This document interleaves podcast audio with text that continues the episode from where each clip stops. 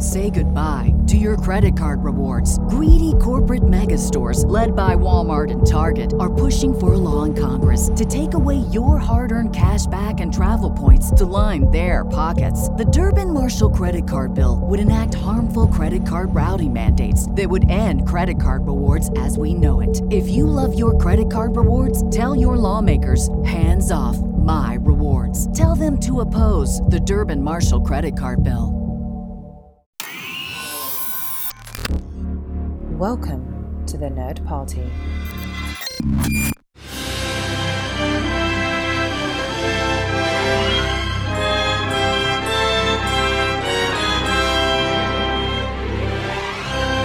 Hello, and welcome to another episode of Missing Frames. This is the podcast where we watch all the movies we should have seen by this point in our lives. I'm your host, Sean Eastridge. We're hanging out on the Nerd Party Network, a collection of podcasts dedicated to all things entertainment. Check us out at thenerdparty.com and find us on Instagram at the Nerd Party. You can find us on Twitter at Join Nerd Party and on Facebook, just the Nerd Party. And uh, just in time for the holidays, we have Amber Trujillo back again. Welcome, Amber. Glad you could be here. Thank you. I appreciate that. You're always you're always so nice. Did I pronounce your last name more correctly this time than I did in our last episode? I don't remember you mispronouncing my name last time. I, just think remember feeling a lot of not pressure from you, but I want I was like I'm going to get this right because I'd psyched myself up about it, and now I felt like I just went right into it You without did. thinking about it.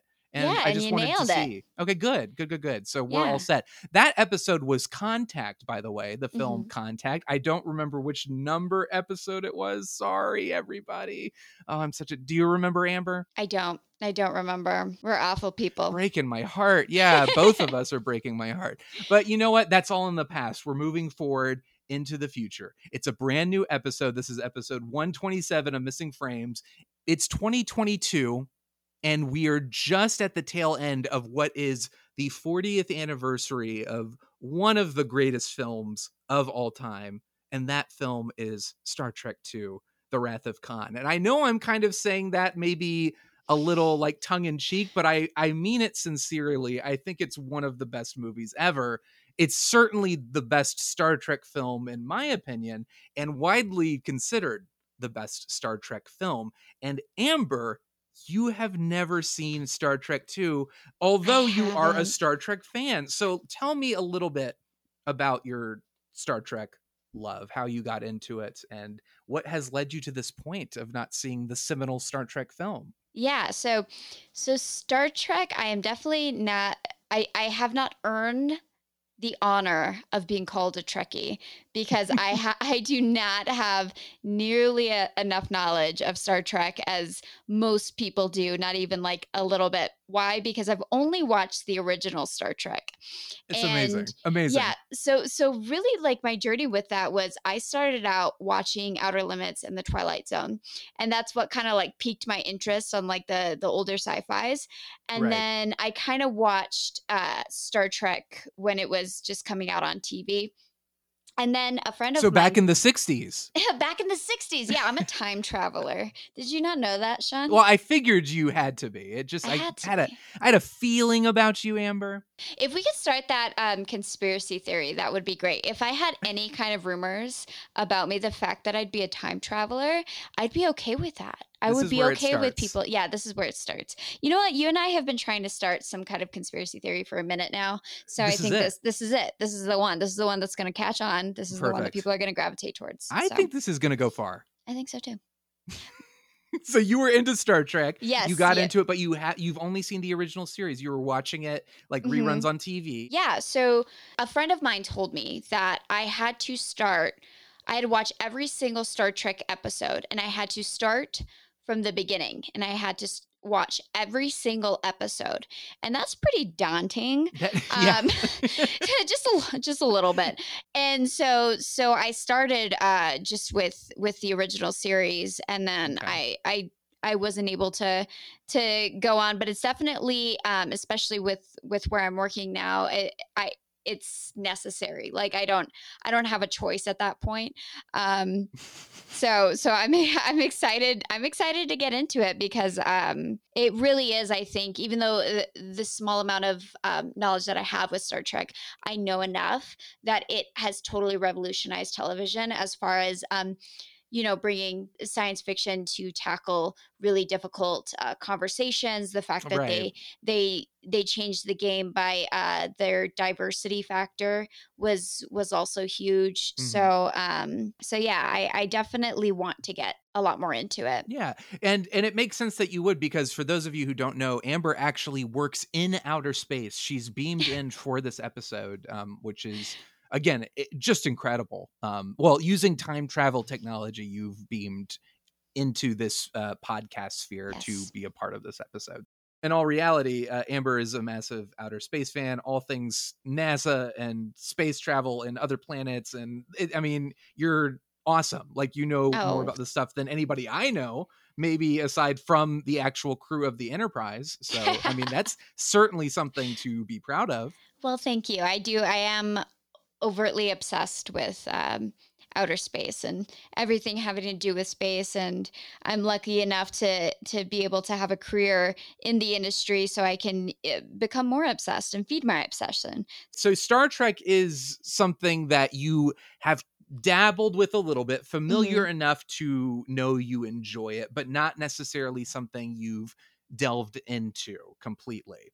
Correct. Yeah. I don't know what it's called. I know it's not. Is it a different series? Like like having to go like how do you um how do you name those different like so there's the one from the 60s and then Right. there's the one in the 80s, right? Yeah, yeah, you're right. So it's the original series is, you know, the the the OG.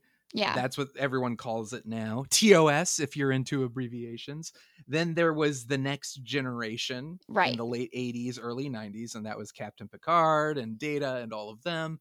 And then Deep Space Nine came after that, Voyager came after that, and then Enterprise.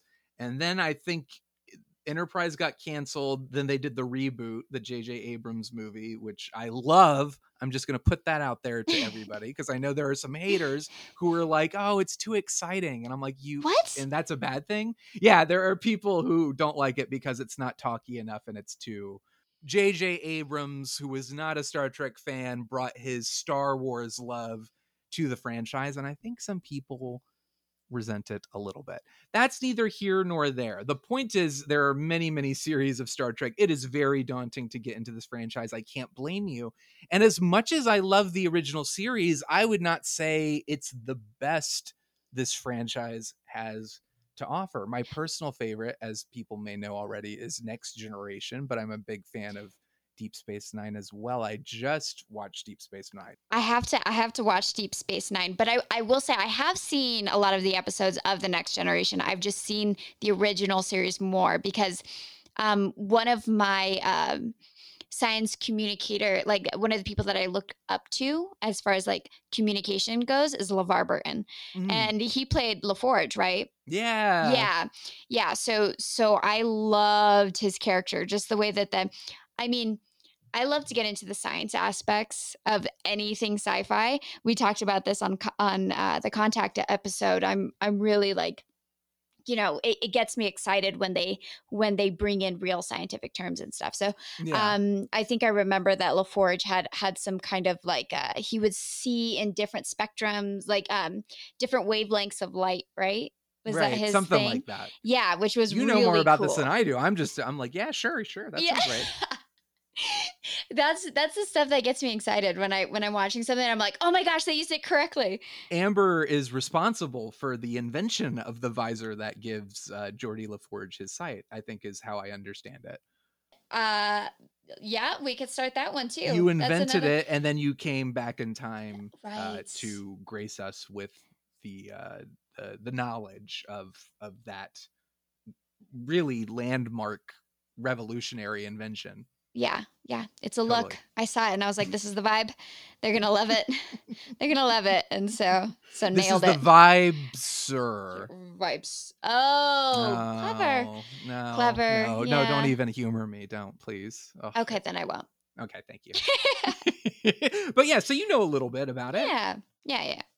This makes more sense now that you haven't seen Star Trek 2 because I was kind of amazed because you were like, yeah, original series, but not really any of the movies. So have you not seen any of the movies? Or None is it... of the movies. Wow. Okay, this is Yeah. going to be great. So I'm going to give you the the uh, the quick recap because I know at least a few people have probably heard me say this before. But let me tell you how I got into Star Trek. So I kind of grew up watching Next Generation a little bit because that was the one that was on when I was younger, and I always enjoyed it. I was really and still to this day am a bigger movie person than TV person. So as I got older, I kind of not leaned away from the TV show. Like I would catch the odd episode of Star Trek, whether it was the original series or Next Generation here and there. But I'm a movie person. So I was like, well, Mm. let me go and watch the movies. That's my thing. I don't have time to sit down and watch a television show. Who, uh, no, I can't. So I was very familiar with the films. I start I saw this movie Wrath of Khan very very early on um and uh I it wasn't until more recently like in the past few years that I went back and started watching the TV show specifically I went back and watched the original series and was like oh this is really good um and then I watched Next Generation and I was like oh my god this is actually like incredible like I Yeah. really took this for granted. I kind of had written it off as like, yeah, I'm sure you nerds like it, as if I'm not a huge nerd. I mean, you're I'm one. You're one of us. I'm in the nerd party network. I would have to to qualify for this position, but uh, no, like in all reality, I was kind of like, ah, I'm sure Star Trek is nice if you're like into that kind of stuff. But uh, sitting down and actually watching it uh, all the Mm. way through and realizing like this is actually really smart and really like not just intellectual, which I'd kind of pegged Star Trek as being like Star Wars is fun and exciting, and Star Trek is slow and methodical. But it's actually not only is Star Trek very fun when it needs to be, but it's very, it's much more thoughtful and um, it's more about ideas than Mm. Star Wars is. And this is some coming from someone who loves Star Wars, but Star Wars is more about the fun and the excitement and it has a lot of heart, but Star Trek like makes you think like in a yeah, way it's another I, level. that's exactly it. And I kind of was not expecting that. Or maybe I knew, but I didn't realize how, uh, as I've gotten older and have just gotten more into like, uh, you know, philosophy and psychology, and Star Mm. Trek really goes into that stuff, it really, really started to like catch my interest. And so I went through Next Generation, I went through Deep Space Nine in the past year and really loved that. Um, but yeah, I totally became a Star Trek fanboy in a way I had always kind of been growing up, but really in the past few years, I've kind of become really, really pushing people to watch it and being like, no, no, no, you don't understand. This is a really, really great show. Um, I feel like you have to you have to come to a point in your life where you will appreciate it. Because I do Yes. remember I do remember seeing it on like TV growing up and you kind of just like, you know, you go through it. Like you change there, the there are makeup, costumes. There are things that are very dated and sometimes are like, okay, this looks very cheap and goofy. Exactly, but you have to come to a point in your life where you where you really appreciate those um those deep ideas because it really does it not only, you know, uh, ties in really beautifully a lot of the science elements, but as you said, the philosophical like uh you know things that we're going through just like as human beings um all of these human condition questions so so Yeah. it nails it and the the writers are just absolutely phenomenal that's the thing. I never until I started watching it, I always kind of assumed it was less about the heart than it was about the ideas, but it's the Mm. it's the marriage of both, really. Mhm. And it really is um I would encourage anybody who's kind of like been on the fence about it, but it really is like not just on an intellectual level, but just on uh, like an emotional level. It's really it's a celebration of like the the what people are capable of when Right. they're willing to put aside differences and work together and for the better of everyone and it's it's a really beautiful idea and i think especially in this day and age where everyone is very divided and everything is kind of a, a cause to sling mud at somebody else to see a to watch the show in this day and age where people are fighting to understand other people and differences, Right. I'm like, this is something I can get on board with. This is really great and really necessary. Um, which brings us to the movies. So let me give you a little history about how the movies came about. Okay. Originally, so Star Trek, the original series, did you know it was canceled?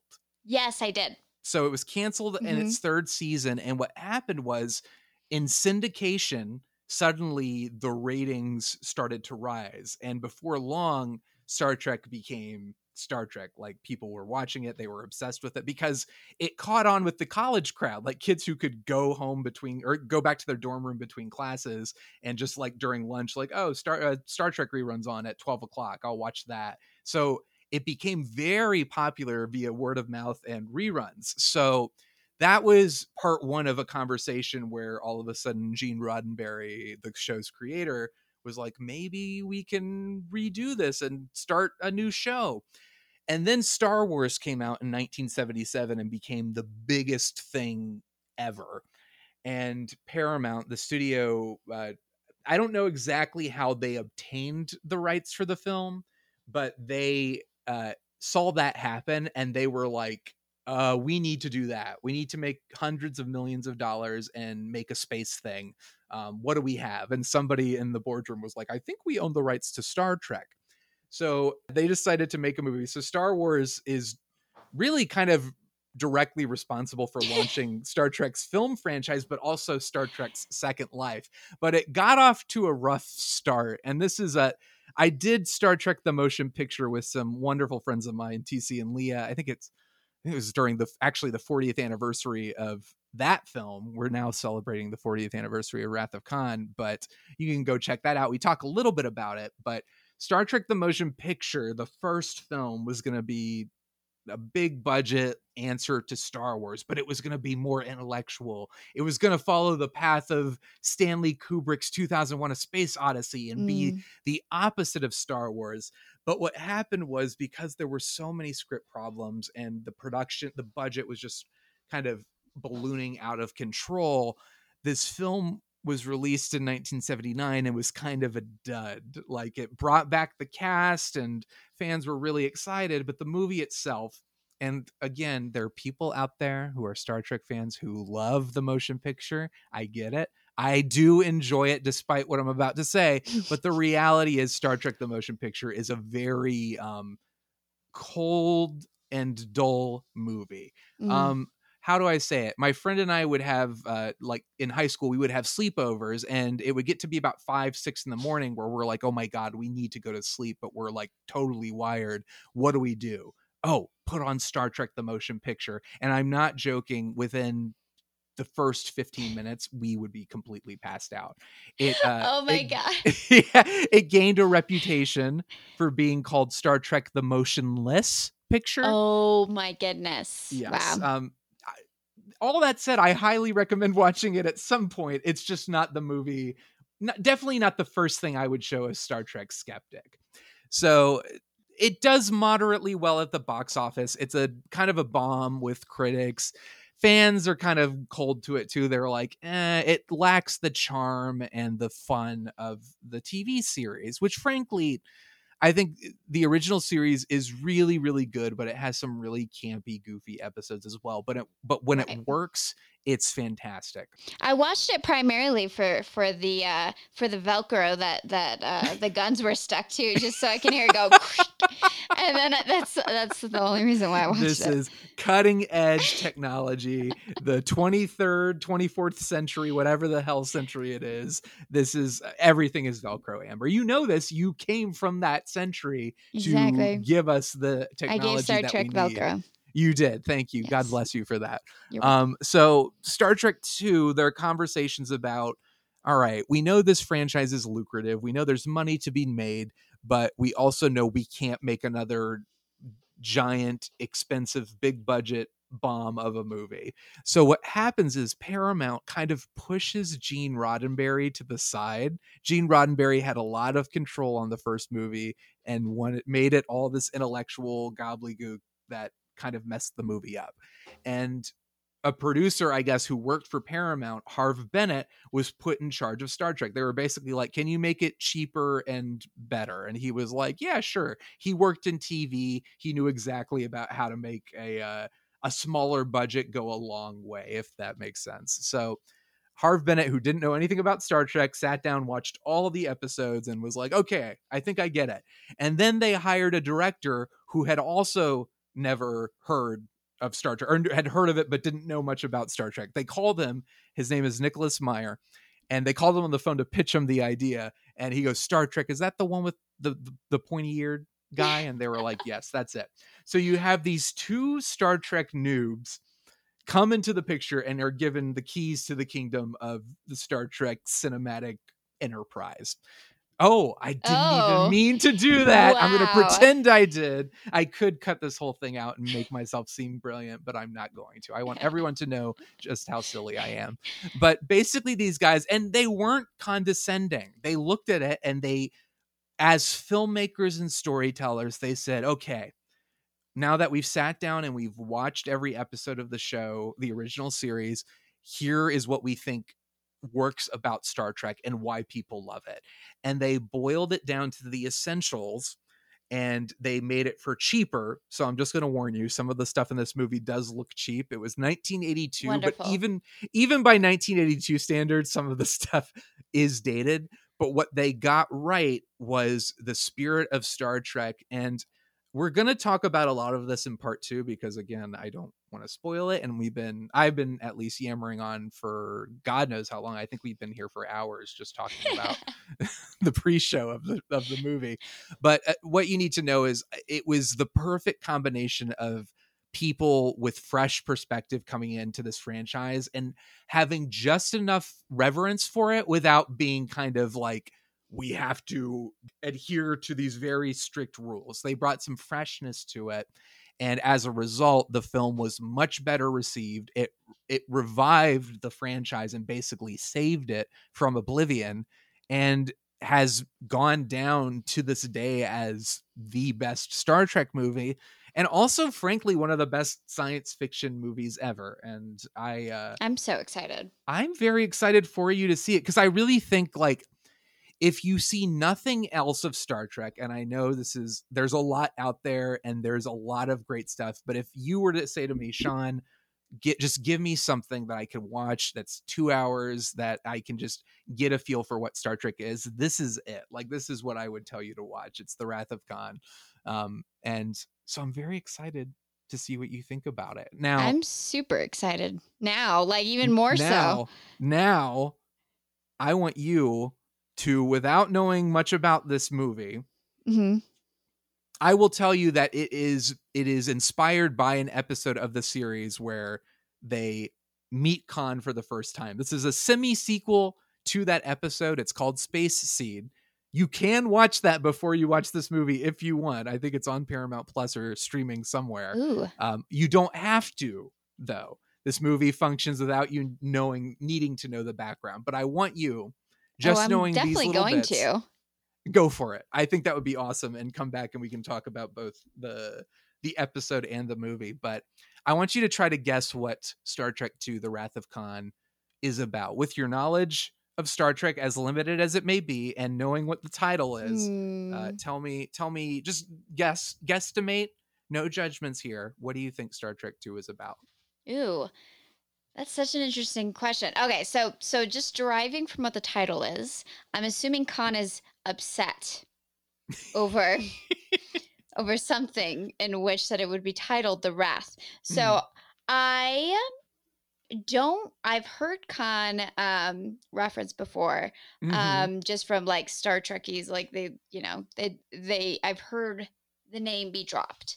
okay. Um, I'm assuming the Enterprise did something to a planet to make them really mad, and I'm assuming Khan is either the name of a species or it's the name of this certain person oh on a planet. And uh, I'm assuming am, is is this answering your question? Keep, by no, the no, way? keep going. You're, this is great. This is great. Please keep going. and and I'm assuming that um they got him really mad, and now they're going to be at some sort of war, and uh, within that, I'm sure, just like every other Star Trek episode, uh, um, does it it it explores um, diversity and and uh, and unveils you know deep questions under the veil of of science fiction and Mhm. and then they you know they tie it all together as like you know first of all i love star trek because as we start to venture out to become an interplanetary species right. which is which is what we are are meant to be like there's no choice we either do or we die on this planet we the, um, the point is we want to meet other aliens and fall in love with them. And, Right. Uh, Well, I mean, just that is such an oh my gosh we can go on a tangent about how we're going to procreate with other alien species which i don't know if is ever possible but but as we go out into the cosmos this is a real question that we have to think of because you know a lot of people don't like the idea of colonization like that term to colonize right Yeah. because you know it, every almost um every culture has been colonized or been the colonizer um, and we'd like to avoid that as much as humanly possible um, which is you know humans can only do so much um, going forward. So if we were to um, come across an intelligent species because you know it, there's a there's a likelihood that we might have life here in our solar system whether Mhm. or not it's intelligent is probably a low likelihood we would have probably seen some kind of like signature or something that would let us know that there was intelligent life but right and you're not allowed to tell us if there is Right, because you're from because the future and it would and- cause right. a major paradox and it would exactly butterfly effect you Yeah. know exactly so so as we go into the far future and if we were to come across an intelligent species we have to approach this um in a very very sensitive way. Like there are the great thing about science is you're not only answering questions but you're finding new questions to ask. So as we uh, go out into the cosmos and we come across an intelligent species we don't want to get them mad you know because we don't know what this species is capable of.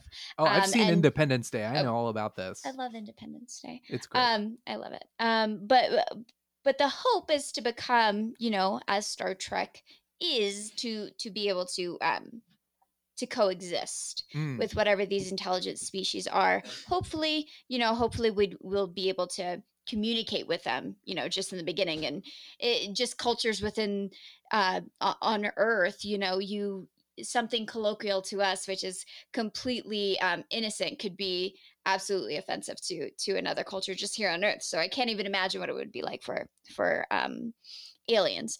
So i'm assuming we got that wrong with the Wrath of Khan and we didn't figure it out. So that's my final answer. That's a long-winded answer for we piss someone off. all of this is incredible and i and thank you so much for for everything you just said um that is all i just want to be clear that is all you know about the wrath of khan Yeah. is what you've guessed and you don't know anything else Nope. about it i could not be more excited to see what you think about this movie Gosh, now I'm back. even more excited. The fact that you brought up that question means that I've probably derived the movie incorrectly, which makes me more excited to watch it to see how I failed and then to see why no I don't Amber, understand what you- wrath- let's be clear you do not fail you never fail. You have found an alternative way of interpreting interpreting i can't even say words correctly because i'm so blown away by everything you've just said about what you think is going to happen with interplanetary species and all sorts of wonderful things so it's it's my favorite it's my favorite subject. Search the for point life. is you're not failing ever um and uh yes i think you're going to be in for a treat with this film which we will discuss when we return but also i want to point out that this is also we decided to do this movie to celebrate the 40th anniversary and i think maybe the week after we decided to do this kirstie alley died and this was her first Mm. movie ever um she had i think she'd been in cheers at this point but this was definitely her first film so yeah it's kind of nice that we get to honor her memory by doing this as well I love that. yeah we're gonna watch the wrath of khan we'll be back. And Amber, I like I said, I'm very excited to see what you think of it. I'm stoked.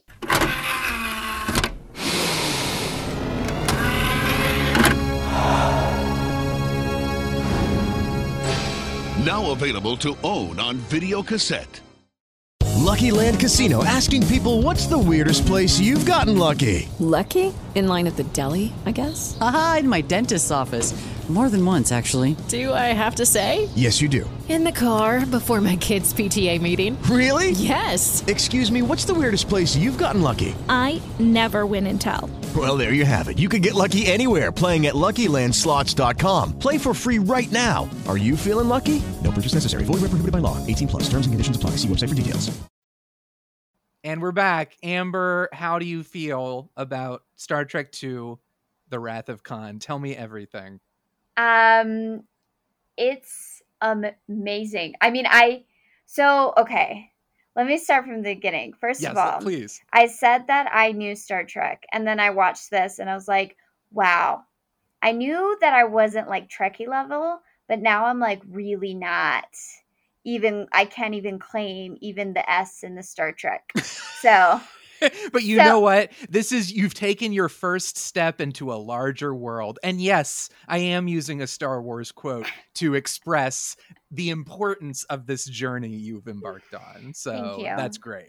So don't feel bad. I mean, this is everyone has to start somewhere and there are a few better places to start than this movie. yeah, I feel I feel like I've I've watched too little, too scattered, too many episodes of Star Trek, and now that I watched the movie, I was like, okay, now I really have to watch it from the beginning all the way through. Yes. So like cuz there's so many I know that there's easter eggs that I'm missing. I know that there's little things that I'm like, well, why did he do that?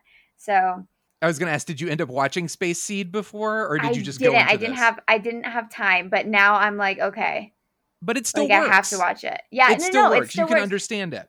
Yeah, so just as a film standalone alone film, it's great. But I know like just from the series that you would be able to appreciate it so much more Mm, um if you really really understood like the characters um Right. so i'm gonna have to go back do it all over again watch it from the beginning and then i'll watch because because this aired like something like 10 years after the original Yeah, this was um so this was 1982. This and the Mhm. show ended I think in 68. So I want to say f- about 15 years or so. okay If I'm doing the math correctly and I probably am not doing the math correctly, but I think we're at about that 14 15 years. So wow and it it's supposed to be something like two years later or something No, it actually takes place uh the, the same amount of time later. Oh So- right right right right right. Yeah i remember khan saying that it was like 15 years ago or something. Yeah, and they on this really and this this was something Shatner was they had to convince Shatner to go this route because he was very concerned about portraying Kirk as like an older, a little more morose and depressed individual and they had to basically uh convince him that it was for the best. He wanted to still play younger. He wanted to be like, no, no, no, I'm I'm still the swashbuckling young man that I was when we were filming this show in 1966, and they were like, probably not. Let's just go this route. But if I'm so glad they did because so much of what Mm. I think makes this film so moving is Kirk's story of feeling that sense of of weight and burden from his uh his age from the Yeah. path his career has taken and it's completely it seems like it's completely different than uh you know movies in that time were taking you know yeah in the sense that you know they were really highlighting this real part of one a man's life too you know every everybody's going to go through a midlife crisis you know Mhm. probably maybe not everybody but you know to be able to highlight it in like the male eyes and for a to an audience especially the trekkies that grew up watching him as this super young strapping young man like just like coming in, and then to see him age is just like i think that's like a whole level another level of storytelling probably for that time too. Yeah, it's true because you're thinking about like you know, you had as far as Star Wars goes, you have Luke Skywalker who's very young, Han Right. Solo very young, very handsome, very Yeah. like And then very Indiana much Jones. Indiana Jones, Yeah. like all these heroes coming out at that time, and then to have a, a character like Star or in Star Trek with Kirk to be for them to lean into it even and to acknowledge it, um, and even with the actor protesting and being like, "No, no, no, I don't want to do that." It was. You're right. It was. Yeah. It feels like a pretty bold move to go that route, but it's again. I think that's what has made the best of Star Trek most effective. This is always what makes Star Trek work is the exploration of very human ideas Mm. behind like you know there's spectacle and there's fun and there are lasers and spaceships and stuff.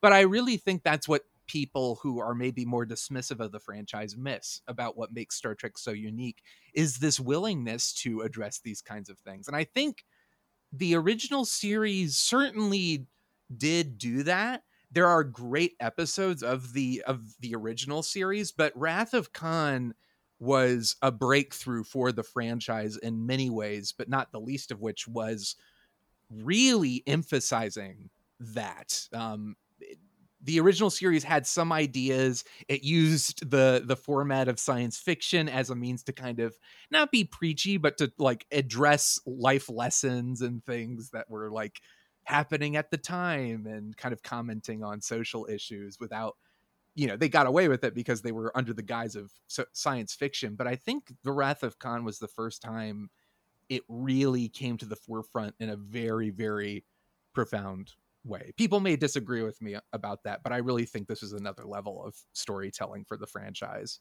Yeah, no, I agree. I think, I mean, Mm-hmm. uh, ad- admittedly, I, like, I haven't watched enough Star Trek to be able to like compare it, but just knowing, like, just the film itself and the time that it was in, you can tell that it was another level of storytelling just from the film itself. And so I, I like I said, I have to re-educate myself so the Trekkies don't attack me on the streets. No, gonna I'm a little gonna afraid. fine. They're, they're gonna be so excited that someone so cool is joining the Oh, the ongoing mission to seek out new life and new. You're actually on the mission. You're seeking out new life and new civilizations all the time.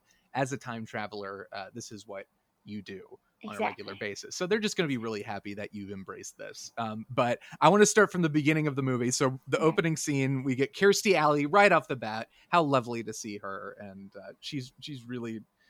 She was a major Star Trek fan, and she was very, very excited to get this role. She apparently, in her audition, did an impression of Leonard Nimoy um, Stop. to get the role. yeah, and I wish there was an audition tape somewhere. I was gonna say, uh, what what did she imitate? I'm I'm as I want to know what she impersonated. I, I, I, you and me both. So I, I don't know if anyone out there in, in on the internet has any way to get this, this footage, um, this audition footage. I would love to see it, and I think Yes, that would please enlighten us. a really wonderful way to to honor her memory. But it's, I, I it's so great that um, the movie there was all this controversy surrounding the movie. And we are going to get into spock's death because i you know you not knowing anything about the movie did you know spock died at the end of the movie? So okay well, we will get into that. I, I couldn't eh, in the first part i think the amount of glee that is coming through on my part is because i'm realizing that no one had spoiled this or you hadn't gotten this movie spoiled for you No. because everybody know it's like oh Spock dies in the Wrath of Khan, and even when they were filming it, there was a lot of controversy because Leonard Nimoy had kind of he'd grown exhausted of the franchise. He was tired of being Spock. He didn't want to be in it anymore.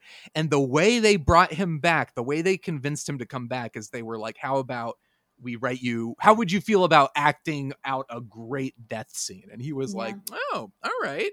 Okay, kill me off. This will be the last Star Trek movie. That sounds great." Um, but fans caught wind of Spock getting killed and there were like they were sending the writers and the producers death threats like basically if you kill spock we will kill you and stuff along those lines and it was it got that bad so the opening scene in a way was an attempt to basically pull a fast one on the fans and be like ah spock died but he didn't really die so you're sitting in the theater watching and uh, you're thinking to yourself, "Oh, this must be what they were talking about." Spock died, but he didn't really die. It was all it was all just a simulation. But how did you feel about that opening scene? Yeah, I I was really confused. I was like, "Oh, I was like, okay, first of all, can I just talk about um Captain Kirk's reveal in the beginning?" I was Yes. like, "Okay, the pauses that they took at the beginning of the feel of the film was 1000% so the audience could cheer." Yes. because because they made it really great reveals for everybody. So when they just killed everybody off, I was like, I am so confused. And then like and then and then his voice appears, or is it, that's all you hear is the voice. Then he's just Yes. like lights on, and it's like this awesome reveal. And so, so yeah, silhouetted back the backlit shot of him just appearing behind the screen. it was It's so great. epic. It was so epic. I was like, okay, if I was in the movie the movie theater in the 80s, I also would have cheered. So so they nailed it. So I actually I was confused, but but uh I was redeemed. So I I love that um because the se- like now it's so hard because I know it's it's a simulation, but I remember I I do have memories of watching it as a teenager, thinking it was kind of funny that like everyone died. Like I was just like, what is happening? Like there are explosions going off, and Spock has a like his explosion goes off, and he stands and he's like, oh my back, and then he falls over, and I'm like, oh, I guess that killed him. I just remember thinking it was kind of funny, and then it's like, oh well, it's a simulation. They're all pretending, but I Yeah. love that. I love that it got you. they It got, I mean, committed. yeah, they committed to the bit, and it worked. So I I love that as an opening. I love it as a uh, cop out, like or not a cop out, but basically just like tricking the audience, fooling the audience, and opening with such an absurdly bold idea of like, what if the first scene of the movie we just kill everybody, and then you reveal, oh, it's the Kobayashi Maru test, and then I love the way they kind of make that a running theme throughout the movie. Yes. Kirk has been, uh, you know, what's the story of how Kirk beat this unbeatable test? And you find out later on that he never actually beat it. He changed the rules, he cheated, and he reprogrammed it so he could win. Yeah. And then he has to face the no win scenario in real life. And I, I just love that this fun opening scene that's a little goofy, but a really creative way to open the film becomes thematically important throughout Mm. the rest of the picture. It becomes a major theme and a major development of Kirk's character. yeah they they did such a good job of of really highlighting um the theme of of death you know life and death from uh, you know down to the the genesis device um Yeah. all of it just like that that simulation you know kirk going through a midlife crisis all of it like the even down to the to the eyeglasses like Yeah. like as a prop that was really great too it was just like they did such a good job Yeah, agreed. And I love um McCoy like j- just their conversation early Mhm. on uh discussing it. The the familiarity between the two of them, the friendship and the humor and the Romulan ale why bones, you know this is illegal.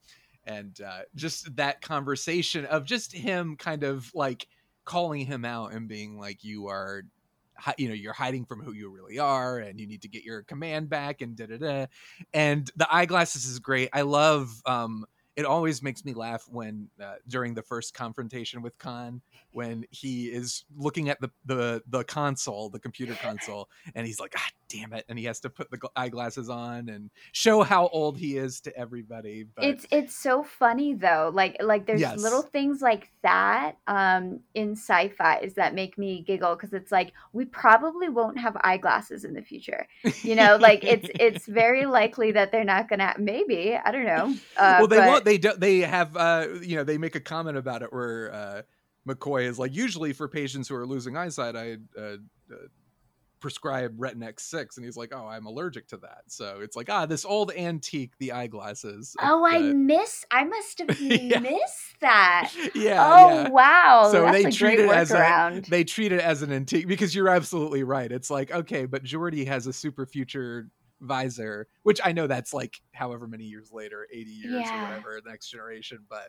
yes, it's a very good point. But no, they reference it. It's a it's an antique pair of eyeglasses. Oh, I, I guess I and I must have just completely missed that, but that's brilliant okay. that they they did that workaround. Yes, it's it, no, it's totally fine. So, um, how did you feel about uh, Khan himself, Ricardo Montalban? Was was he worthy of being the film's title? Oh yeah. I mean, one, his performance was absolutely amazing. I think one of his was probably the strongest performance amongst everybody's. Um, and two, I mean, I was staring at that man's chest I was like, "Is that real?" I, I, could not this up. figure it out. I was it like, um it is it was a topic of much debate amongst Star Trek fans, amongst film fans. Is Ricardo Montalban's chest real? And Nicholas Meyer, the director of this film, has confirmed that yes, that is Wow. his real chest. Did he did yes. he put makeup? Like like it was just like I was I was I was fascinated. That was the first thing I was like, wow. it's it's is- hard it's hard not to like it's amazing frankly that you're able to discuss the film so coherently because many people i think are so fixated on the chest that it just it completely outshines and outweighs everything else in the film and you kind of have to take a moment to be like wait i don't think i've absorbed any of this the chest is powerful I mean, for him being a genetically modified human, I feel like they're like, Let let's see your chest. Okay, that looks like a genetically modified human's chest. yes You get the role. Exactly. Um, I but- think they realized they realized they were like, we're gonna have to make him genetically altered because there's no way to explain how amazing his chest is. So maybe that came in after the fact. Yeah uh but but yeah i thought that he was perfect he was an insanely good villain and yeah his performance really i think outshone like pretty pretty much everybody Everyone. else's Well, Um, he just he gets the opportunity to be like he's he's scenery chewing, but it's it's not like over the top. yeah Like he is relishing every moment he's on screen and the way you want all the best villains to Yeah. do. Like, you know, and, and and the best Bond movies, the villain is usually a highlight of the film and it's the same thing. All the especially in a movie that's a little, you know, it's a little more fantastical and you can get away with that yeah it's it's always a lot of fun but you have to strike the right balance because if you go too far it becomes hokey it becomes almost a, a parody of itself and uh, ricardo montalban walks that line Mm. so well he's so imposing and he's such a threat and he's so um powerful but you kind I kind of get this like little sense of glee and I know part of it is the chest. I am 100% admitting that uh that my man crush on Ricardo Montalban is a result of the chest, but like it is also it- it's just it's a delight to watch him Mm. perform even w- though the character is doing, you know, horrible horrible things. It's just it's one of my favorite performances in any film. I agree with you. I think it's a highlight of the movie. yeah and i mean his his lines too i had to go back and um look up because i know that star trek uh pulls a lot of quotes from like shakespeare and Yes. stuff like that so Yeah. i had to go back um at the end and pull his quote because i was like okay this is clearly like some sort of defining character thing that i'm i'm missing. Mhm. so so i looked it up and i saw that it was a moby dick reference. And then i remembered that they that they showed like um when they were on what is it? Ceti alpha 5 is that what it's called? Yeah. um that he, the books. And i remember seeing moby dick and i was like oh Mm. wow. This is like a whole reference They they did a great job, and I never noticed that actually. I'm really surprised you caught that. I I haven't noticed that Moby Dick was amongst the books on the shelf. That's so Yeah. cool. That's something where on paper it could be like, oh, it's a little pretentious, and Star Trek sometimes goes there, and it for some reason it always works with Star Trek. But the, you Mhm. know, from Hell's what is it? From Hell's Heart, I stab at the. He delivers it as if it's it's an Oscar winning moment. You know, it's like Mhm. there's no he's not winking at the camera. He's not uh like this is a little ridiculous, isn't it? It- it- he sells it. Mhm. And there's a part of me that's like how I think in in the years since the film's release with critics and film fans kind of like easing up a bit and toning down the snobbishness this is a performance that can be recognized as one of the greats. Like it's okay to put Mm. him on the same level as whatever other great performance you want to say because I really I really think it's fantastic. And I love, you know, Star Trek is famous for it, but I love the Moby Dick quotes, the Charles Dickens, like all this stuff. It and it's all used for the story. Like it co- all comes back. It's not just showing off like, oh, we're very literary, we're very intellectual. It all comes back to serve the story. When Kirk quotes the end of um A Tale of Two Cities at the end of the the move like the final scene of the everyone kind of looking out at the planet. Um, Oh, I it means that. something. Yeah, when he's uh, it's a far better resting place than I've uh, ever been. Um, whatever the uh, the quote is. Oh wow, Um, I'm gonna have to go back and, and look at that one too. It's really it's a really lovely moment. Um, it re- referencing they're like, is that a po-? uh, Carol says, is that a poem? And he said, no, it's just something Spock was trying to tell me Tell on my me. birthday, Oh, and that was the the gift that Spock had given him. Star Trek has always been really really good at that, and I think unfortunately.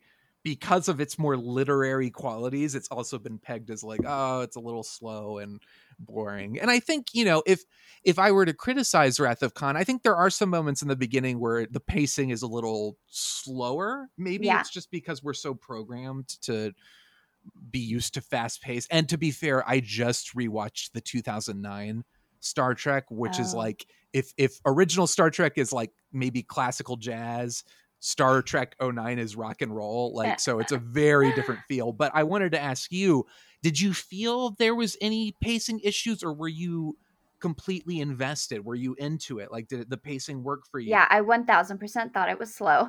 I was like, I was watching it and I was like, oh man, I am real confused. And this is like the pacing is taking a little bit long. I was like, it's gonna it i know something amazing amazing is gonna happen but but it but yeah they really drew out those scenes and i think you're 1000% right in the sense that we are now programmed for you know big action scenes things to happen very quickly and it was just shot differently back then Mm, um yeah. but I also think that they really took their time for a reason. Um, I think that they wanted the audience to catch things. They wanted the audience to really like, you know, take in the characters and everything like that. So I don't know. Maybe the pacing could have been um, quickened, uh, but but yeah, it was a it was a little bit it was a little bit difficult at first because I was like, this is yeah. this is taking a while. I'm with But- you. I'm with you. Yeah, I uh, I love the movie, and I'm with you. And was, what was the point where it kind of won you over? Like where you were kind of like, oh, okay, I get it now. Like I'm into it now. Um, I think, hmm.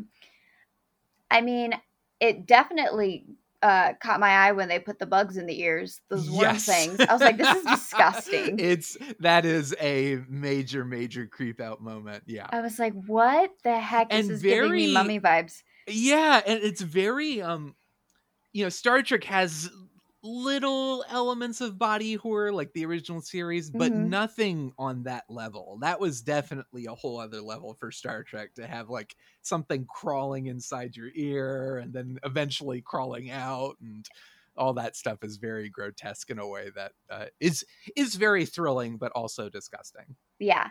Uh yeah, so I think that that was the point that kind of like woke me up. But it, honestly, whenever they start talking about like terraforming and things like that, I'm like, oh, That's how you're they like, going to into it." terraform the planet? Wait, so when you I need were to watch this. when they were talking about Genesis and bringing up the little video, which Yeah. by the way, that was, was so the good. Yeah, that was also the first. I believe it was the first time a completely computer generated sequence had been in a film. Was uh, the the Genesis effect that video they watched of the Oh, cool. being terraformed? It- yeah, I was actually pretty impressed because, I mean, you know, I, I know computer graphics, you know, in the 80s were not the greatest, but I was like, it looked like uh, topography yeah, looking at it. And I was like, this is really well done. It looks like something like a, a, a LiDAR satellite would take now. So I was like, this is pretty good. Um, but I really liked that they, I mean, I love when they incorporate, you know, any kind of s- space technology. I'm like, ooh, how do they do it? I want to see how they do it.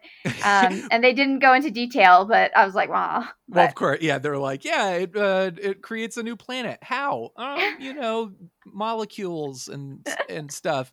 Well, I was going to ask you, who did you side with in the uh, the Genesis conversation? Did you feel like McCoy was more on point, where it's like, what are we doing? We shouldn't have mm. this kind of power. Were you more on Spock's side, like kind of mm. like, oh well, this is very interesting. How do you feel? Is the Genesis project, in theory, as somebody who loves this stuff, how do you feel about the idea as a concept? Oh, okay. Well, this is a whole whole conversation, but but I honestly thought McCoy and um, Spock's conversation they did a really good job at making a good argument for both sides. Yeah. So so listening to it, I was like, okay, yeah, that was that.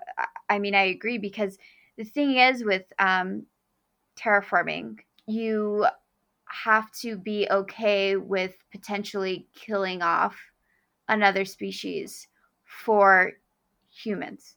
Mm. Um, and you know, there's these uh, there's people called planetary protection scientists, and it's not to be confused with planetary defenders. Planetary defenders are the people that you know send DART to crash into an asteroid in order to you know make sure that in the future an asteroid won't pummel Earth.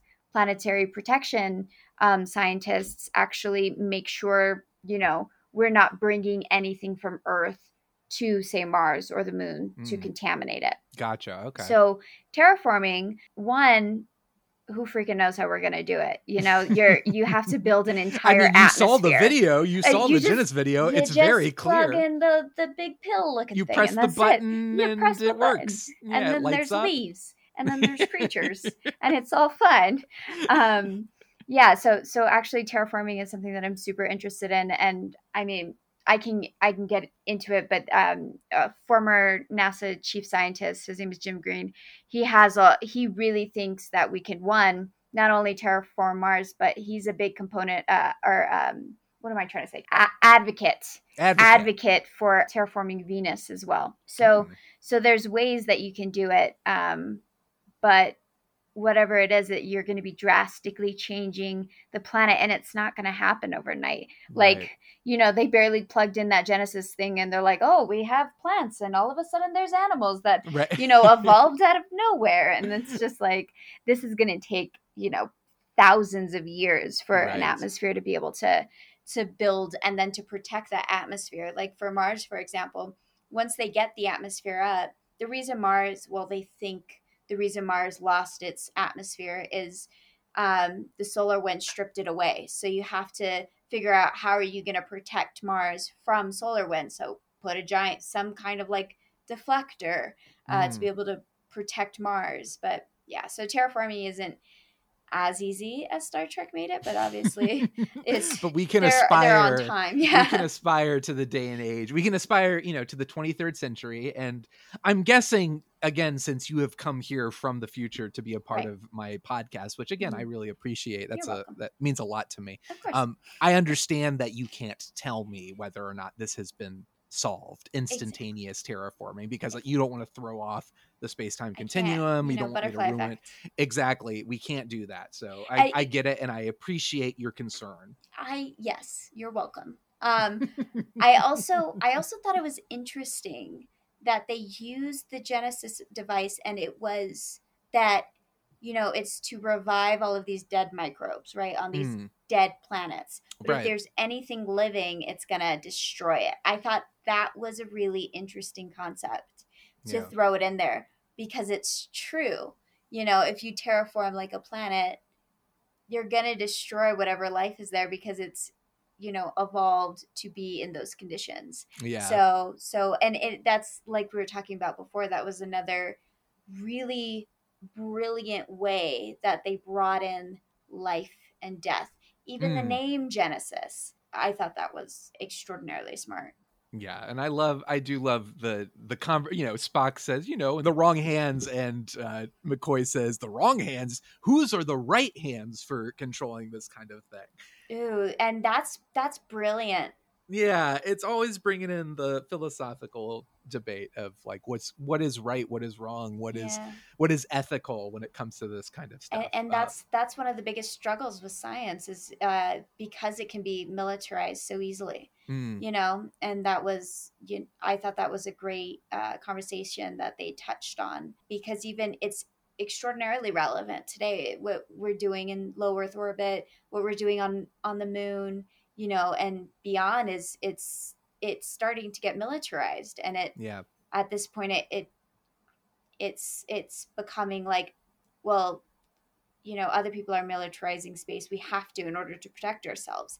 And it's just this cycle. And so i love that they touched on that. I thought that was really Yeah. cool. And again we talked about it a little bit but G- you know gene roddenberry he he got a little high and mighty on his concept but it is it, it's really nice to believe in this kind of future where it's well we've put aside our differences and we're doing all of this for the the greater good. Right. And Star Trek 2 kind of it changes the franchise a bit because it and from this point on it's interesting to see how the series change or the the franchise the film franchise and the series changes but Wrath of Khan really sets it on a new course of like you know it's very it's much more action oriented it's much more focused on like a particular antagonist a little less on broader ideas. Like the first star trek film uh, the villain is basically a, a, a giant spaceship that is very pretty and has lots of lights and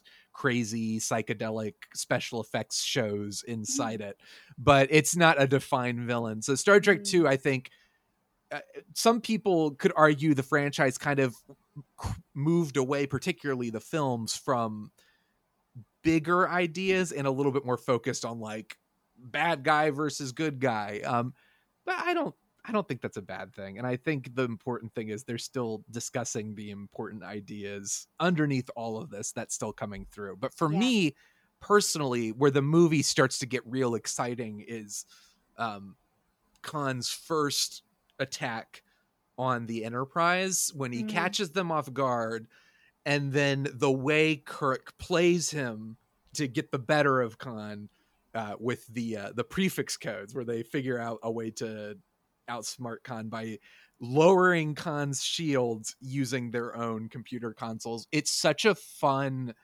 and thoughtful. Again, Star Trek Yeah. is about like how do we collaborate and come up with ideas to outsmart the challenges we're facing, and it's such a great but boiled down it's such a great moment. I really really love that scene. It's one of my favorites in the movie. But um i also really love them they go to the space station and suddenly the movie becomes like a horror film um, Mm. with like all the dead bodies and like for some reason there's a rat on the space station. I watched and I was like, uh I was like, where is not that? Not even a space rat it's was- just a rat I was like, am I missing something? I was like, I'm gonna rewatch Star Trek from the beginning just to figure out why they have a rat on the spaceship. You Like- yes, you clearly you missed something. I missed you know, something. rats, rats in Star Trek are very very important. Um, yes, I thought that was funny. As like you know, it's it's in there as kind of a little jump scare moment, like oh rat, but it's then you're like, wait, why is there a rat here? Like, do does the Federation have problem? Well, it's not the Federation; it's an independent uh, science project, but it's like, do they have problems cleaning their space stations? Like, did a rat? Is this a pet rat? Like, how did this get on board? Are they Right. experimenting on the rat? Is that happening in the 23rd century still? We I wonder. Yeah. Actually, I wonder because uh, this is where life has already started springing up, right? Um, oh no, this is not. Oh no, I'm thinking. I'm mixing two Later and two on. together. Yeah, light later Yeah, on when, they, go in. they beam I was like, yeah. maybe the rat got in because of the planetoid. But then I'm well, like, maybe oh, they wait, no, created the rat. Like maybe they were like, ah, life from death. We brought this rat back to life. Yeah.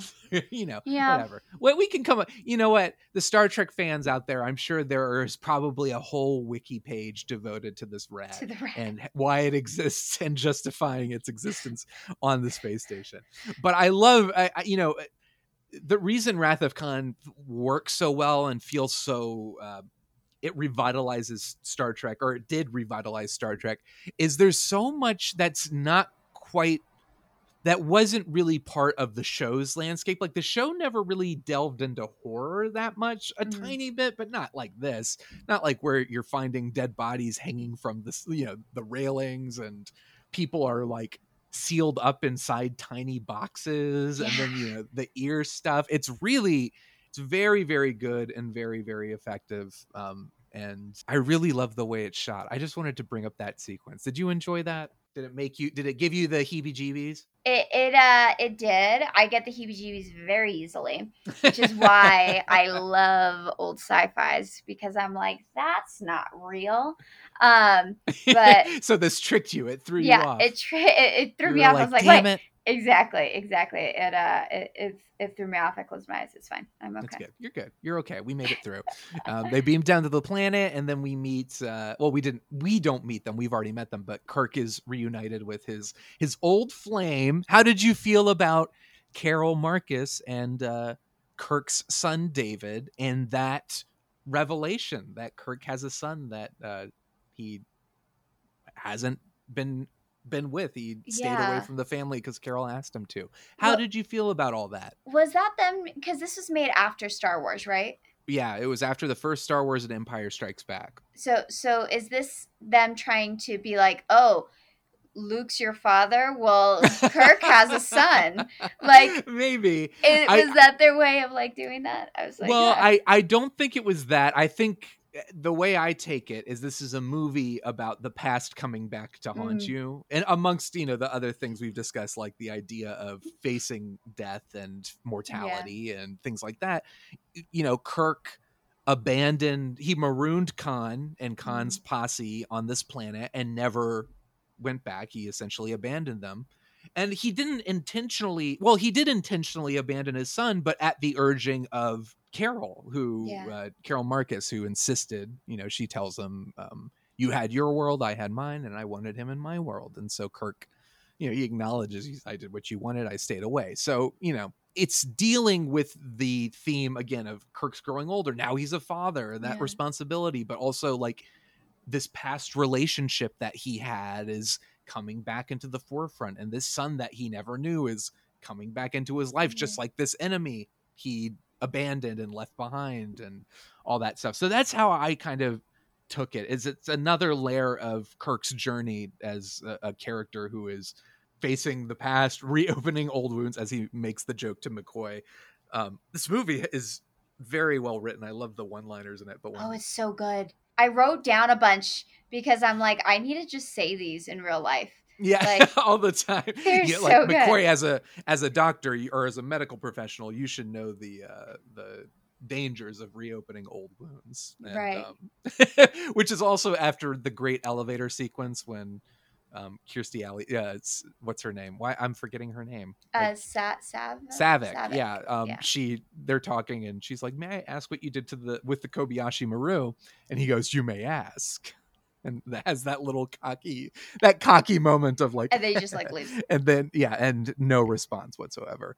Um, but but I digress. That's what I took it all Yeah. as is just the um, the the past coming back to haunt you, just a, a reinforcement of that idea. And it's a very you know David throughout the film is just very antagonistic towards Kirk, but there's there's the really beautiful kind of culminating moment with the two of them um, in in Kirk's cabin, just kind of that moment where he kind Mm. of brings Kirk back from the abyss following Spock's death and encourages Yeah. him and tells him he's proud to be his son. It's a very moving, emotional moment. Yeah, it's brilliant. And they also did an impeccable job of casting him.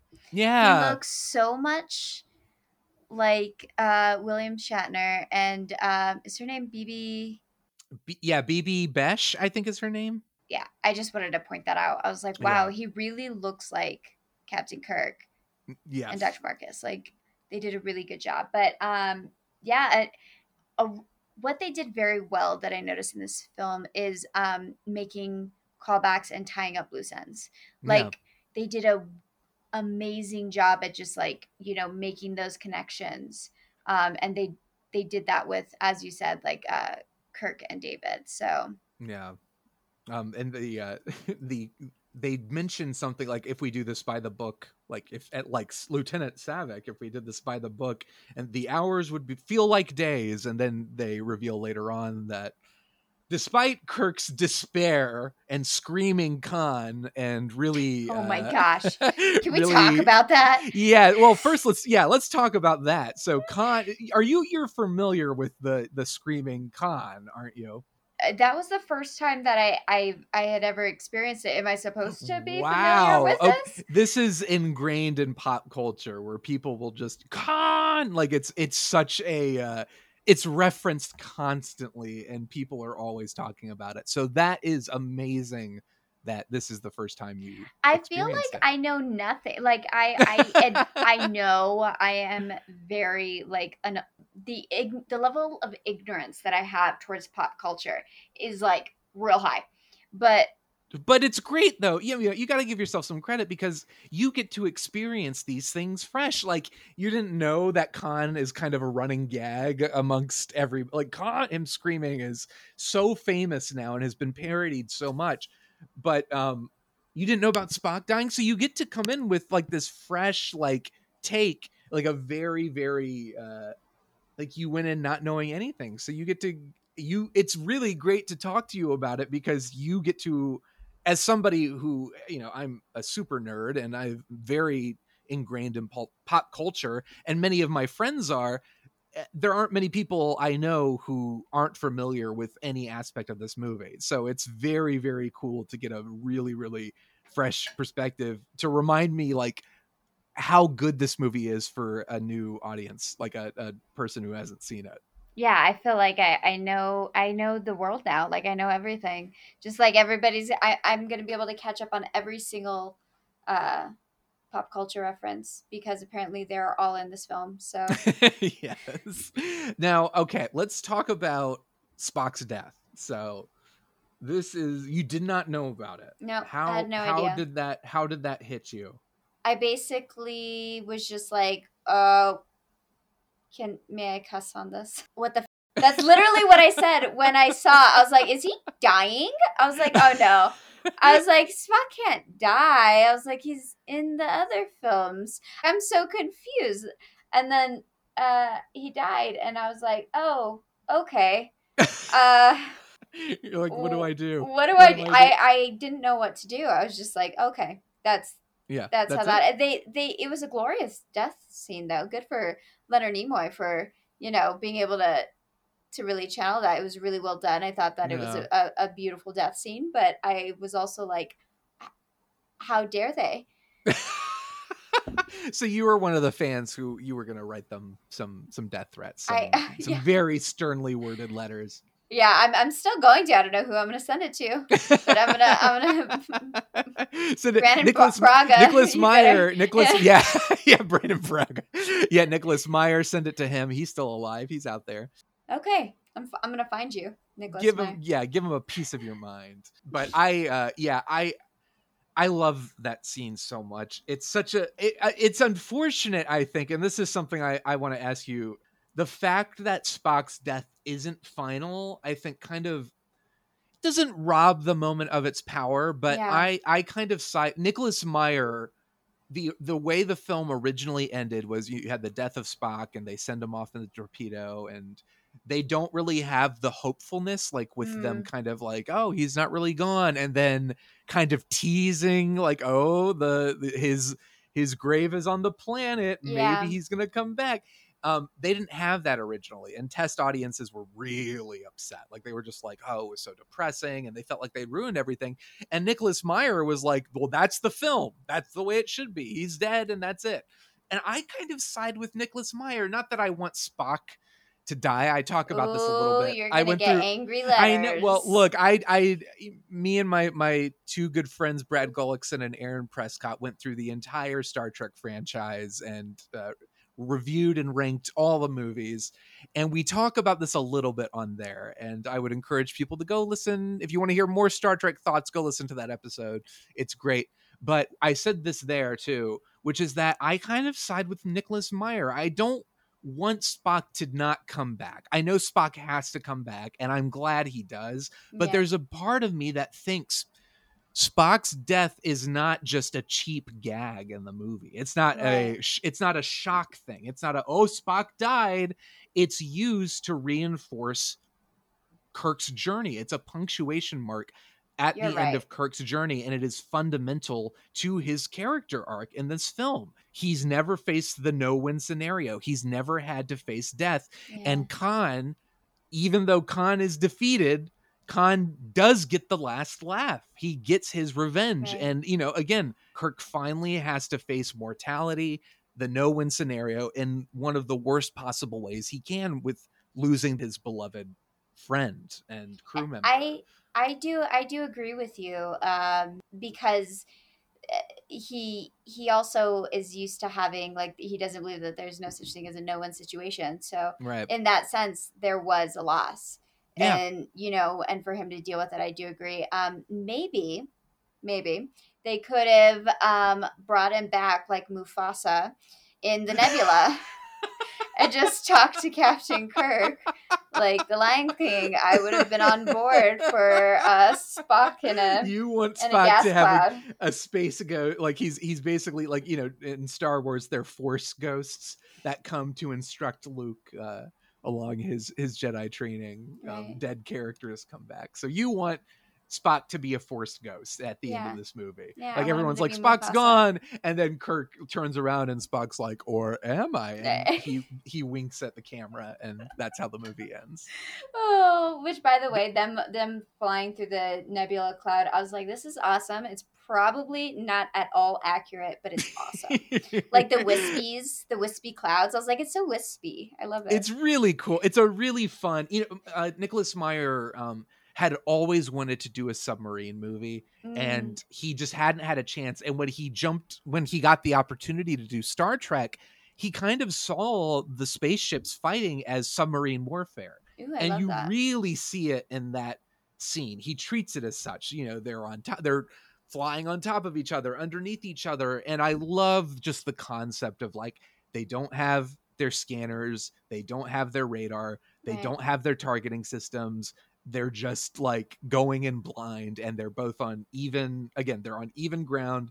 They have to face off in this situation. I just love that as a concept, and it makes it really exciting uh, as the climactic moment of the movie to have them kind of like sneaking up on each other. I thought it was really effective. Did you feel the same way? Did you enjoy that sequence? Despite I feel the like I didn't kind of weird enjoy it. I, I I feel like I didn't enjoy it enough. I have to go back and watch it. I was distracted by the by the wisps. By the I- chest. by the- by the yeah the chest and the wispies. I'm gonna have to go back and uh and re replay that whole situation. Yeah. Um, what is, what would you say is your favorite one of your favorite moments from this film? What would you call like the top scene that you're going to hold on to and remember? And this is going to transition into our next conversation, which is like what things didn't work about the movie. But first, I want to hear about your favorite moment. I mean, I think uh, the saddest and but my favorite was this the Spock scene, uh, the Spock Mm. dying scene. Um, I also thought it was really interesting. I love whenever there's a Vulcan pinch; like it just makes me giggle. Mm. and when he just Vulcan pinched uh, McCoy, and then he he left that seed of like remember. I was I'm Yeah. like it. I was like, okay, that's a really good like way to be able to anticipate the next movie. right, right. Um, I, I don't think I have a favorite scene, to be honest. and it's hard to I mean, having seen it once, it's hard to be like- Yeah. you're kind of trying to absorb the whole thing too. Yeah, I'm gonna have to rewatch it, and then I'll get back to you on that. Yeah. So, as far as the film's weaknesses go, we talked a little bit about the slower pacing. It's a little off at the beginning. It kind of finds its way. It kind of finds its way, maybe around the halfway point. Um, I think for me, if there's anything I knock this movie for, it's that you know it has a smaller budget than the previous Mm. film because the previous film, its budget just ballooned to something like 40 million dollars because Holy of the special effects work and again that's in 1970s dollars so who knows what that is now and the film did not perform well box office wise um it i think it made a tiny profit but one of the big things about star trek 2 one of the mandates from Paramount was it's like we've got to make it for te- for cheaper. They got their entire television division to work on the film. So the idea was we're going to make it for much much cheaper and hopefully get a much higher profit as a result. Right. And frankly, Wrath of Khan looks a little cheap. Like I think Yeah. there are the, s- some of the effects don't hold up as well. Some of the stuff is a little clunky, a little hammy. Like it- doesn't quite hold up as well. Like for instance, Blade Runner was released this same year, and Blade Mhm. Runner looks insane. It's it's one of the to this day it's one of the best looking films ever, if not the best looking. But I have never s- seen Blade Runner. Oh my God, Amber! We, I know. I already, told you. We've I'm done. we've well, no, no, no, no, no, no. This is good. We've I've done Blade Runner on the show, but I kind of I cheated. Blade Runner was a Kobayashi Maru episode for me because my buddy John Mills and I. There are multiple cuts of Blade Runner. There, it's like you know there was the theatrical cut and then the director's cut and then the final cut and then the work there's lots of versions of the movie so we cheated a bit and i watched the theatrical cut for the first time because i'd never seen that version and my buddy watched the uh the final cut for the first time because he'd never seen that version but we'd both seen blade runner so there maybe there's an opportunity there for for us to do that just putting that out there um okay. but this is all to say that i i think the cheapness of wrath of khan does yeah. make it hard to wholeheartedly um, recommend to people who are maybe Star Trek skeptics or mm. they're not into the franchise. Like I I said in the first part, and I still stand by this. I think Star Trek II The Wrath of Khan is probably the best Star Trek film. Right. But I don't know if somebody is not already a fan of Star Trek that it would be the one that I direct them to because of that kind of stuff. But yeah. I, what do you think? Did you notice these you kind of mentioned it a little bit but did you notice these shortcomings and what other things about the movie didn't necessarily work for you? I think that was i think it's those two are the biggest things um i do think because especially nowadays um because it's a little bit slower and uh the philosophical like themes you really have to pay attention and you really have to let it like soak in for a little bit to be able to appreciate the film um, because the first go around you might not be able to catch a lot of the the great right. nuances that that um, they're trying to hit on but i personally love when sci-fi's look kind of cheap it makes yeah. me happy um, I don't know why. Like when Khan picked up that that giant like yes. metal thing, I was like, "That is foam." I was like, "You can tell that that's that is exactly foam. and I love exactly what I was thinking about. Yeah, that's that's one of the moments where I'm like, and I mean, bless his heart, Ricardo Montalban acts the out of that like and lifting it, but it looks fake. And the movie, you know, it was it was shot quickly. Mm-hmm. I, I, think Nicholas Meyer. There's it's a great movie considering the uh, or it looks great considering the lack of resources but yeah. there are a lot of shots where it's like he lets things play out in masters where i'm kind of like oh you could use a close up here or things like that it looks a little cheaper and i think a lot of that was because it was it was a low mm. it was relatively low budget and they had i think a much shorter production schedule they really rushed it and i think it's really by the by the grace of a great script from a great filmmaker and a great cast and crew that the film transcends its yeah. limitations to become something as special as it is. And honestly, like anything that throws me off about like the low budget elements and you know it, they they said that Khan's crew members were actually like Chippendales dancers which is like well Stop. they look like Chippendales dancers. Are you serious? Is that like a real fact? that is that is the truth apparently um according to I think I, IMDb's trivia which we always take as the gospel truth on this podcast.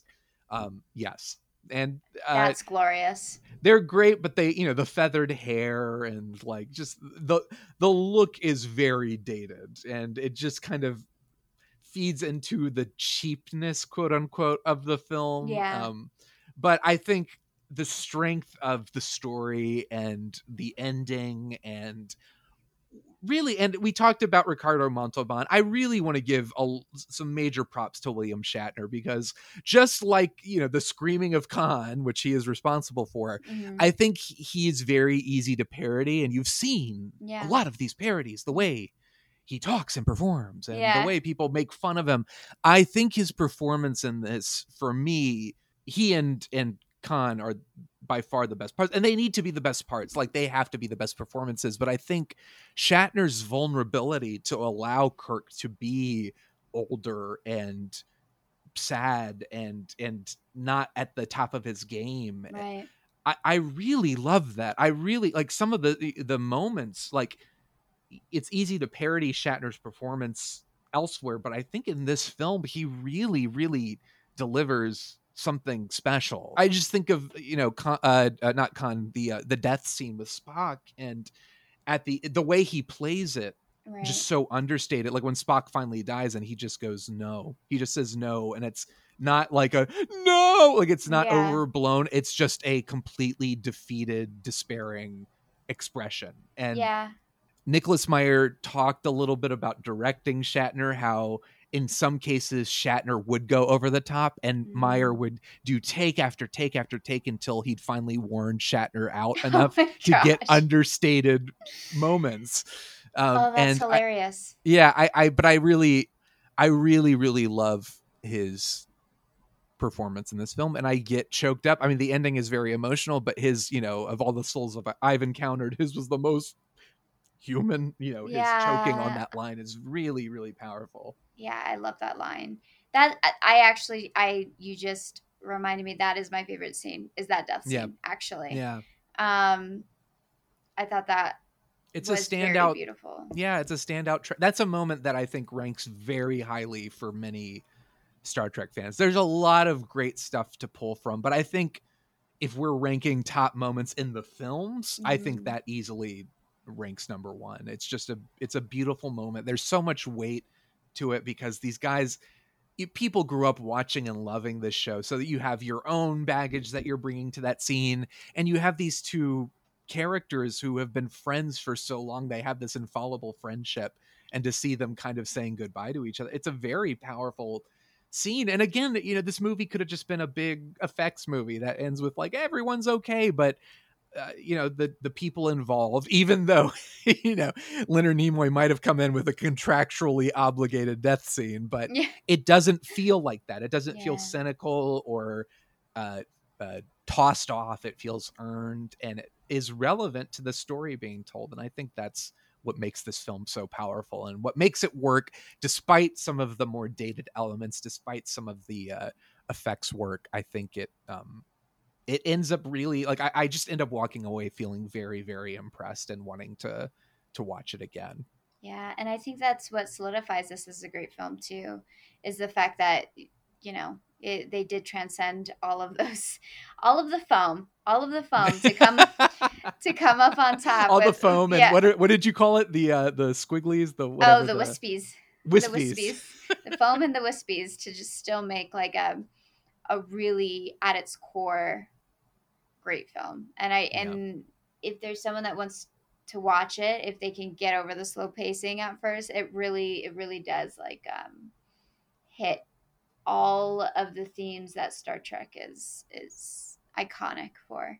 Yeah, and it really it saved the franchise. Like the movie again, Spock was it was supposed to be like the last the the final farewell. And then it ended up being it did really well. It was critically well received. It was very well received by fans. And Leonard Nimoy suddenly was like hey maybe I don't want to stop making these movies. Like this actually I liked making this one. Yeah. and um, the next one, Star Trek Three: The Search for Spock, is uh, directed by Leonard Nimoy. I think that's how they sweetened the deal for him. They were like, No "Well, how would you like to direct this film?" So he directs Star Trek Three, which is not my favorite Star Trek film, Mm. and eh, the you know I I don't want to spoil it. I think it's it'll be a lot of fun to watch, but I think it certainly has. Uh, it has its moments but star trek 4 on the other hand is is spectacular it's a uh, it's a comedy and it works really it's genuinely sincerely funny and one of the best star trek movies ever and it's also directed by leonard nimoy um, and then william shatner was like oh hang on i want to direct one and he directs star trek 5 which is I think unquestionably the worst of Oh, no. the original crew's Star Trek films. Um, and Nicholas Meyer comes back for one more go round for Star Trek Six. He directs that one, and that one's a lot of fun too. So there's a lot of Oh, good stuff to watch. I, you know, I'm but so I would. behind. You're so behind, but it's okay. That means there's so much more to enjoy. And and frankly, um, I'll make you, and I'd be interested too to see maybe on social media if anyone's listening to this, you can tweet at me at Yeshondorman. What are the quintessential original series episodes Amber should watch. Because yeah, you can watch it from the beginning. I'd encourage that if you have the time. But you know, Yeah. we live in a world where there's no shortage of stuff to do, things to watch, and you're busy. You got to go back to the future and tell everybody about the things you've learned here. So I know you've your time is short. So maybe we'll get some recommended episodes. I'll send you a few, maybe Yes. highlights. Um, but for sure, I would recommend the next generation watching it from beginning to end, even though the first two seasons are really, really rough. Um, it's worth it to get to season three, and from that point on, the show is is great. And watch the Measure of a Man. yes. It's such a it's such a fantastic episode. Um, and go back and watch Space Seed as well, so you can see where all the the fun Khan stuff began. Gosh, I'm so embarrassed that I didn't like know who he was. I was like, Khan, Khan is this. I don't know who he is. And then You're I like, "It's a like after I was planet." like, it's a planet, I get, or a species. cringe. Um, that's okay if there's something that I'm really uh uh actually never mind. I was gonna say what I'm really good at is being ignorant, but apparently I was not. I was I was not very good at being like, I don't know, I don't know. Well, I guess I didn't know who Khan was. Anyway, I Now you know. Now I know. Um, I hope the Trekkies will forgive me. I'm trying to grow up to be one of you one day. I'll, I'll So, forgive you on their behalf. I Thank think, you. I think more more importantly, you have shown a willingness and an openness to to take a deep dive into this journey. You've watched the quintessential Star Trek film and that is that's going a long way Amber and you have to give yourself a round of applause for that. Pat yourself on the back. You've done it. You're doing it. It's happening and you It's have so much more to look forward to. So it's, Yeah. you know, you uh you're on your way. Thank you. Thank you for making me feel secure on my journey. And, Sean, I well, I'm- really and I'm appreciate it. glad, of course, that's what I'm here for. And I'm glad you enjoyed it. I'm glad this kind of, I think what makes this film so wonderful is that it really does spark that kind of like, oh, Star Trek is really great, isn't it? And it makes you want to watch more and, and do more. So I'm in. glad this is kind of uh, worked out and that you, it has opened the doors for you to want to, to do more. Yeah, it definitely has. Anything else uh, to say about Star Trek 2? Are we good to go? I think I think I am uh have regurgitated all of the things for now. So do you have did you said you had a couple quotes do you have any quotes Do you want to share that you love Oh, I'll, I'll share. I'll share one where I'm Okay. like, I I love this one, and it's so simple. It's when it's at the end of like uh, Captain Kirk and uh, Spock's conversation where he's like, "I would not presume to debate you," and he goes, "That's just wise." And I was Yeah, like, I am wise. going to use that in every I love it. argument forever. And So uh, yes, so that's you know what you know which one i i love is um khan is they're they're trying to coax khan after them into the cloud so they can be on even footing and as khan's ship slows kirk patches in and starts to tease him and he goes khan i'm laughing at the superior intellect that's one of my favorite quotes in any movie it's so good They're so good. The humor is on point. I'm gonna I'm gonna cheat a little bit again, and I'm gonna take the same final rating system I used in that franchise episode where my my franchise boys and I went through all the movies. I said uh, for final ratings, with five being the highest and one being the lowest, how many superior intellects would you give Star Trek II: The Wrath of Khan? I have to give it a solid five, and this is not because I'm afraid of Trekkies coming for me. It's but that certainly helps. It yeah. helps, but it, it's simply like because of the, our conversation before the fact that it still told an incredible story despite their budget. Yeah. Um, I and it really did hit on a lot of heart um, that the franchise has, you know, become known for. So I'm going to give it a solid five. you and me both and Mm-hmm. i love um there's a famous review janet maslin from the new york times she was a film critic a very well-known film critic at the time the first sentence of her review was well that's more like it which is i always loved that because the first one it oh. felt like it got off to like a clunky start and the second film everyone was like hey there we go that's the star trek we know and love so and i would not discourage you from watching the first star trek i think it's a it's a Well, now I It is have a- to. I need Yeah, to. you should- I need to watch this burning room of a film. it's really not a burning room. It's just it's very if you thought this was poorly paced, just you wait. Um but it's it's interesting. It's got a great soundtrack and it's got some cool ideas, but man, don't watch it late at night. You will you will be asleep. You will fall asleep. Um, I'll just put that out there. But again, I have a soft spot in my heart for that film. But Amber, thank you so much for coming back to the show. It's always lovely to hang out with you. And it sounds like we've got plenty more science fiction adventures to go on. But I think, you know, let's you introduced me to a film last time. I'm introducing you to a film this time. I think next time we'll let the we'll open the floor to you again and let you introduce me to I- one. I don't know if there is one that I've Well- I haven't watched and you've watched. I, I unless you haven't watched all of the Disney films because that's that's that's all I know. I, I don't. There are some that I have not seen for sure. I didn't grow up in that. Like I was, I was kind of, I was immediately into Star Trek and Star Wars and Superman, Back to the Future. That was my world. So when my parents tried to get me into like Disney animated, I was like, no, princesses and and kissing and and a- talking animals and singing. Where are the lightsabers? Like that was my reaction. So I missed a lot of Disney movies. So there's, there's an opportunity there. Give me talking animals, and if we're talking about Pixar, talking toys, Oh, any Pixar, animatic, I'm- yes, I'm with yes, yeah. yes, all all of the things. But um, yes, thank you so much for having me. Um, I love this experience because I learned so much. So Oh, So, good. yeah, I learned so much me. too. I learned about terraforming, about time travel, and uh, and about uh, chests. Really, Ricardo Montalban's chest, and just how effective glorious, uh, a tool it is, and it should have been used way more. I think. Mhm. Um, but anyway, if people want to find you out there on the internet, they want to see all the cool stuff you're doing. Where can they find you on social media? Well, I am um my my personal social media is Amber A M B R E underscore Rosario R O S A R I O where I do a ton of science communication, and uh, that's probably the best the best place to to see me just talk nonstop about Yes. about all the space things because that's all I really know about. So Well, no, you know plenty of things, but with emphasis on the best because it really is the best, and all the stuff you share is so so cool, and I love it. So thank, thank you. for that.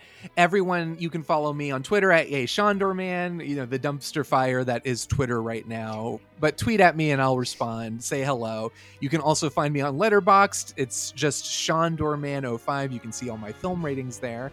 And that is that. Thank you everyone for listening. We will see you at the movies.